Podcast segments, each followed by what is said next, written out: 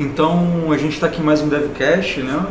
É, esse é o penúltimo DevCast do ano e o assunto hoje é um bate-papo sobre o Docker, né?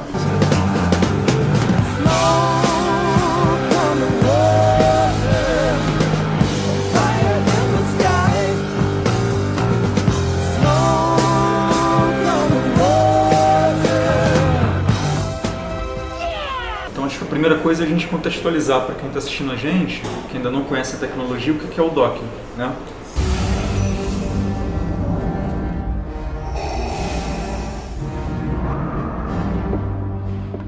Então o que é o, o Docker? O- Então, Tony, o Docker nada mais é do que uma ferramenta que permite você automatizar o ambiente de infraestrutura e configuração da sua máquina. Por exemplo, você quer montar um sistema em PHP. Você é um desenvolvedor PHP e você está desenvolvendo um sistema em PHP. Para esse sistema poder rodar, você precisa de uma certa infraestrutura. Que infraestrutura seria essa? Servidor web, interpretador do PHP, um banco de dados, caso. talvez. né, se você, MySQL. Se você estiver usando um sistema de cache, também isso poderia ser considerado uma infraestrutura. Então, Hum. qualquer software necessário para você rodar uma aplicação, uma outra finalidade qualquer, pode ser considerado como uma infraestrutura. Ele não é uma máquina virtual, então. Não, ele não é uma máquina virtual. Ele utiliza a estrutura de containers que difere de uma máquina virtual. Mas Uhum. ele não é uma máquina virtual. Ah, entendi. Você falou que você faz a instalação dos requisitos dessa estrutura. A instalação é via, via código, a instalação visual, como é que é feito processo? Então, o Docker, ele lê um arquivo de configuração que é chamado de Docker Compose.yaml. E nesse arquivo de configuração você especifica toda a infraestrutura. né? Por exemplo, eu quero desenvolver um- uma aplicação PHP. Então, nesse arquivo, eu posso especificar que eu quero PHP versão 7, o Apache versão 2.4, Ah, ainda tem isso, né? é, A versão- MySQL, Aham. MySQL versão 5.5, o Redis, né, que é um sistema de cache, sei lá, versão 1.0, enfim, a biblioteca tal, PHP na com as certas configurações, enfim, qualquer é, requisito de software eu posso especificar nesse arquivo de configuração. A minha dúvida é só que quando eu especifico nesse arquivo o que eu quero, automaticamente ele já baixa para mim? Sim, você especifica, você- depois que você especificar, basta você executar um comando que o Docker vai automaticamente ler esse arquivo né, e vai baixar todas, Procurar as todos os softwares, todas as dependências necessárias para montar aquele ambiente. Fazendo uma comparação assim meio desproporcional, mas seria meio o que o Maven faz, né? Para quem programa em É. Java, o que o Nuget faz no. É, eu acho que esse exemplo que ele até Outro, passou desculpa, outro propósito, mas a mesma É. ideia. pode também ser considerado um comparativo, porque no Docker, por exemplo, nesse arquivo de configuração, você vai dizer para ele qual que é o nome daquela infraestrutura que você quer. Por exemplo, eu quero PHP 7. E o Docker, se eu não me engano, ele tem um site, né? Sim, que mostra chamo Docker Hub. isso, esse Docker Hub, que ele tem para mim uma lista contendo uma, uma lista de imagens de infraestruturas prontas. Hum. Por exemplo, eu posso encontrar uma imagem, cara, de um cara que fez aquela imagem pessoal do Docker mesmo, que mantém isso aí, Uhum. de uma imagem onde tem o PHP 7, por exemplo, com Apache MySQL. 2, com o MySQL. É, poxa. Aí eu vou dar esse, vou colocar o nome dessa imagem, né, e o, link dela, que é a referência que ele vai fazer com o site. E quando eu executar esse comando do Docker, ele vai subir, ele vai fazer essa instalação como se fosse dependências do meu projeto. É, exato. Entendi. É, essa parada do container que eu ainda fico com um pouquinho de dúvida, cara. Porque assim, ó, por exemplo, eu preciso do Apache, MySQL e Redis. Exemplo que você colocou. Então eu vou lá no Docker, especifico isso, aí ele vai baixar e instalar na minha máquina e pronto. Ou ele vai baixar e instalar dentro de uma forma que, para mim, obter o serviço dessas, dessas aplicações, eu tenho que abrir o Docker, eles vão rodar dentro do processo do Docker, é isso? Sim, eles vão rodar dentro do processo do Docker. Ou o Docker só instala na minha máquina? Isso Não, não. O Docker ele não vai instalar os programas em si na sua máquina. Ele vai rodar dentro do Docker. Dentro dele. Dentro do Docker. O Docker dentro do Docker. Dentro dele. Dentro do Docker. O Docker dentro do Docker. Dentro dele. Dentro, dentro do Docker. Dentro dele. Dentro do Docker. O Docker, depois que você especificar esse software dentro do arquivo de configuração, ele vai ir lá no Docker Hub e vai baixar esses conten essas imagens contendo os softwares. Depois que ele baixar, ele vai automaticamente instalar essas imagens dentro do Docker. dentro dele. dentro dele. Como né? se fosse uma máquina virtual. Não Isso. é, mas é, é, como não se é, fosse. mas como se fosse. Mas aí, por exemplo, eu fiz lá um códigozinho que lê do MySQL, imprimi na tela. Aí como é que eu faço para esse código rodar? Eu tenho, que, eles- eu tenho que abrir o Docker e ir lá dentro dele. e- É, no arquivo de configuração existe uma opção para você fazer o compartilhamento de pasta. O que, que seria isso? Seria uma maneira de você fazer com que um container do Docker enxergue uma pasta que está dentro do seu sistema operacional, dentro da sua máquina. Ah. Com isso, você pode editar os arquivos na sua máquina que vai ser automaticamente refletido por um container que está dentro do Docker. Então, se você tem um container, por exemplo, que tem um Apache, e dentro desse container você tem a pasta root, né, o documento Uhum. root do Apache, né, que seria é, var, né, barra www.html, alguma coisa assim, você pode sincronizar uma pasta da sua máquina com o document root do, do Apache que está dentro do container. Então, Uhum. com isso, você, você consegue editar um arquivo que está na sua máquina e fazer com que ele seja enxergado dentro do container. Coisa que eu vi também, né?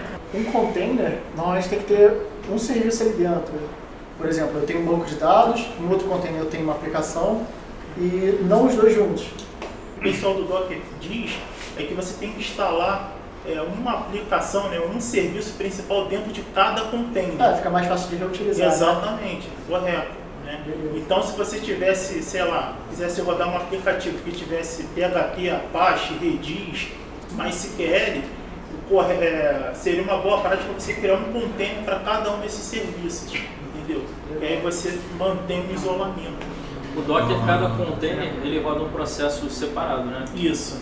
Esse processo separado, além dele usar recurso, é, espaço físico da tua máquina, onde teus arquivos vão estar salvos, Sim. cada um deles também usa uma quantidade de memória separada para executar, por exemplo. É, eles compartilham uma certa quantidade de memória, né? Então, quando você executa o Docker, você tem como configurar o total de memória que os Ah. containers do Docker podem utilizar, entendeu? Então, se eu especificar que os containers do Docker podem utilizar no máximo, sei lá, 1 GB de memória, você pode é, criar N containers que todos esses containers só poderão utilizar 1 GB de memória no máximo. Entendeu? Entendi. Então você não vai ocupar todo o espaço da, da sua máquina. E de repente vem daí essa questão de uma responsabilidade por container, né? Para você poder gerenciar quem é que está usando É, E cada tu, e tu hora. falou quantos containers? Não vai ter muitos É, containers. pode criar N É, tu containers. vai- né?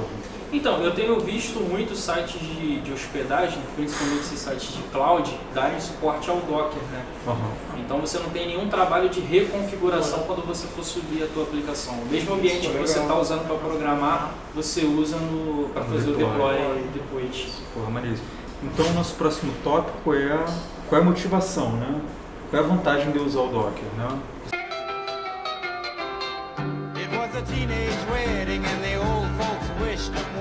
Vantagem é o servidor, é o ambiente de desenvolvimento e de produção iguais. Né? Porque hoje em dia o que mais acontece é quando você vai desenvolver um, um software qualquer, um aplicativo, né? e você vai subir ele para o servidor de produção, ele para de funcionar. Mas por que, que isso acontece? Porque o servidor de produção né, provavelmente vai ter uma configuração diferente.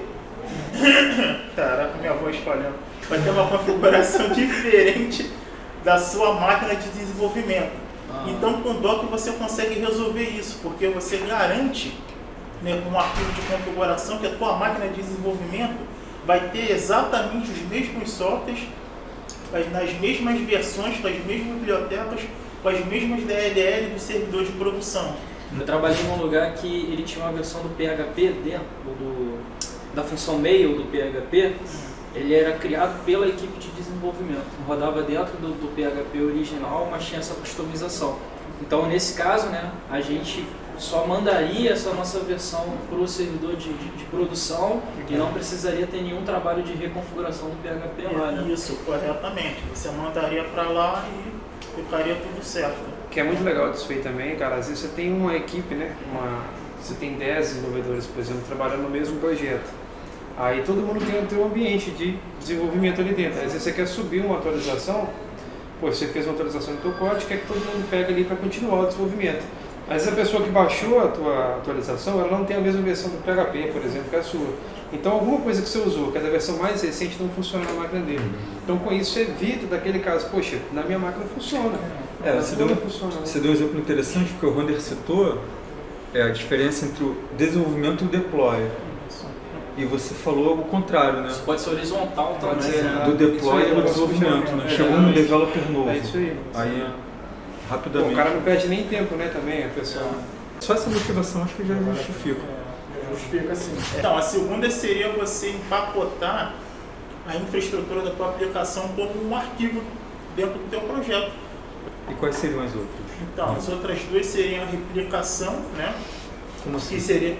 É, replicação seria aquele problema do, da equipe de desenvolvimento, né? Você quer manter, você quer fazer com que todos os integrantes de uma equipe de desenvolvimento de um projeto tenham as mesmas configurações na sua máquina. Hum, Então basta você criar um arquivo de configuração e repassar para toda a equipe, né? que- a, ori- a horizontalização que o Isso, que falou. toda a equipe vai ter o mesmo ambiente é, necessário para rodar o projeto.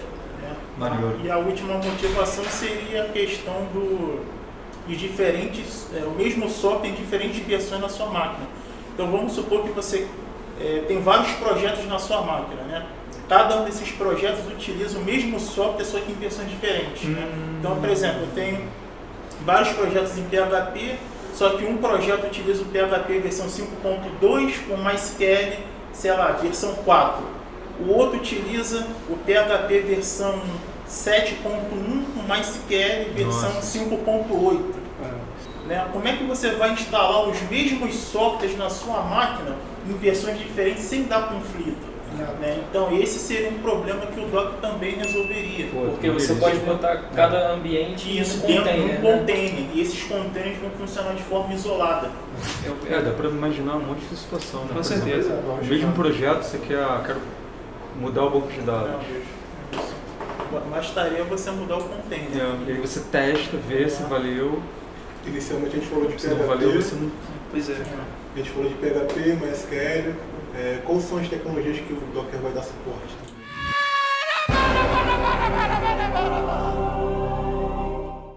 Então, Docker você pode instalar qualquer programa que seja suportado pelo Linux, né? É, incluindo, incluindo Java, Python, qualquer Então. Linguagem suportada pelo Linux. Isso aí, que eu te, é, isso aí que eu te perguntar agora. Ele só funciona no Linux. né? Isso, ele só funciona para o Linux, porque Pro ele foi Linux. desenvolvido é, para o Linux, né?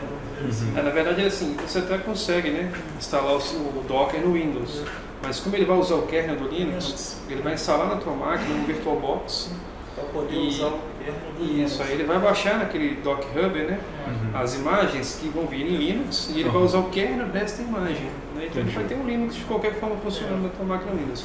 Então, pô, queria ver na prática essa parada aí. Tem como mostrar, cara? Tem, Eu tem, tem sim, vamos lá.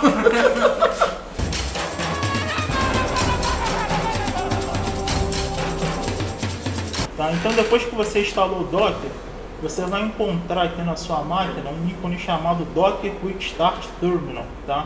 Esse ícone ele vai serve para inicializar o Docker, tá? Todas as configurações inerentes ao Docker. Então basta você dar dois cliques aqui. Aqui tá, aqui ele está mostrando que a máquina é, o Docker né, foi inicializado e está rodando no IP 192.68.99.100. É, depois que eu inicializei o terminal aqui do, do Docker, eu preciso entrar dentro da pasta onde tem um arquivo de configuração necessário para subir os meus containers. Tá? Eu já criei esse arquivo de configuração e ele está no, no caminho D barra Docker. Tá? Então eu vou mudar de diretório para esse caminho. Certo, Então, então a configuração é aquele que a gente estava comentando, né? Isso. Que vai conter as informações. Isso. E o nome desse arquivo de configuração é- é- tem um nome específico, que é chamado de docker-compose.yaml. Ele precisa ser exatamente esse nome para poder funcionar. Então, o Docker, essencialmente, ele tem aquela aparência de linha de comando ali. Isso. Quando você instala o Docker, ele vai inicializar o, o processo do Docker através dessa linha de comando. Aí aqui é, tem toda a configuração necessária para você criar os containers. Tá? Eu vou dar uma breve explicação. tá? Na primeira linha você tem o identificador é, do container que você vai criar. né? Quando você fala identificador, é o nome do container. Isso, é o nome do container. Tá? Aí abaixo desse identificador vem todas as configurações. né? YAML é uma linguagem, né? É, é um arquivo de configuração, É né? uma linguagem tipo XML, Isso, tipo isso, é, é um arquivo de Aí tu tem o configuração. YAML, né? Isso. Aí segue essa Isso, estrutura aí. correto. Tá. Aí abaixo, o que, que eu defini? Primeiro eu defini o image. É, assim que eu iniciar o container do Docker, ele vai ler, o Docker vai ler esse arquivo de configuração e essa tag image e vai usar essa, o que eu escrevi aqui para pesquisar lá no site do Docker Hub. Né? É, depois desses dois pontos aqui, você tem uma versão. Né? Essa versão seria como se fosse um subtipo daquela imagem. Uma imagem pode ter vários subtipos, né? né? Como vocês podem ver aqui, tem vários subtipos, né? Várias tags. Aqui, ó. É essa, é essa tag Esse que eu escolhi. É esse subtipo que eu escolhi para essa imagem. Então, depois dessa tag image, eu utilizei uma tag chamada volumes. Essa tag aqui ela é muito importante porque é ela que vai fazer o compartilhamento de pastas. Ou seja, eu estou dizendo né, que tudo que está dentro dessa pasta aqui onde está o arquivo de configuração, né, esse arquivo chamado docker-compose.ml, tudo que tiver aqui dentro vai ser automaticamente compartilhado né, ou sincronizado com essa pasta aqui, ó, var barra www.html. E essa pasta é o document, document root do Apache, que está instalado dentro do container. No Linux. É. No Linux, no Se eu Linux, quisesse fazer isso sem o Docker, eu teria que abrir uma conexão FTP.